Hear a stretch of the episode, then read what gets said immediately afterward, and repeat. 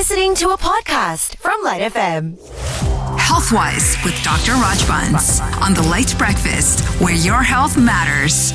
Good morning, Dr. Rajbans. How are you? Good morning. Well, Happy New Year, and uh, we have more work for you. Bye.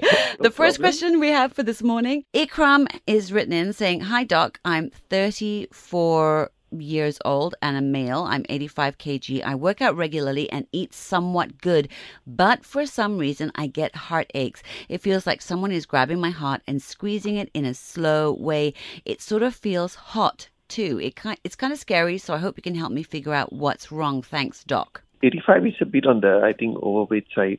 I, I don't know how his height, but you know anything like that uh, sounds more like a GERD, you know, because he feels Mm-hmm. hot and he's squeezing.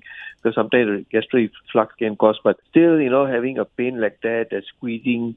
He didn't talk about whether it radiates to anywhere else, whether any sweating. But I would want him to go and just get his heart checked, lah, because that's more important than passing it off as something muscular or just passing it off as some reflux, uh, you know. So Right. you know, we've seen heart attacks, even people in their 20s can occur, you know, at 34 is still possible.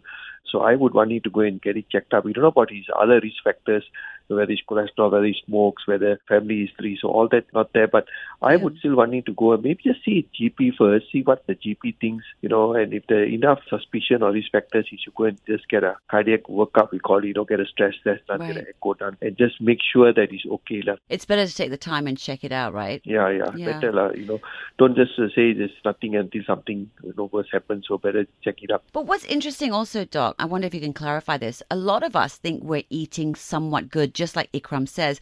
But, you know, I had a friend who was pointing out that I was putting a lot of salad dressing on my salad. So I'm thinking I'm eating healthier, but I'm actually drowning it in my favorite sesame, you know, mayonnaise sort of thing. And she was like, that is not healthy. True, I totally agree. A lot of people think they're eating healthy, but there may be a lot of things they're doing that might not actually.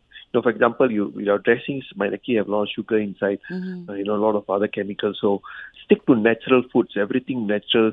Very little of man-made if possible. I mean, we all can't run away from it, but go more natural, and uh, that that's more healthy. Because a lot of time people, for example, a people think they're vegetarian, but they end up eating a lot of carbohydrates. So that might not be healthy. You know, so that things like that.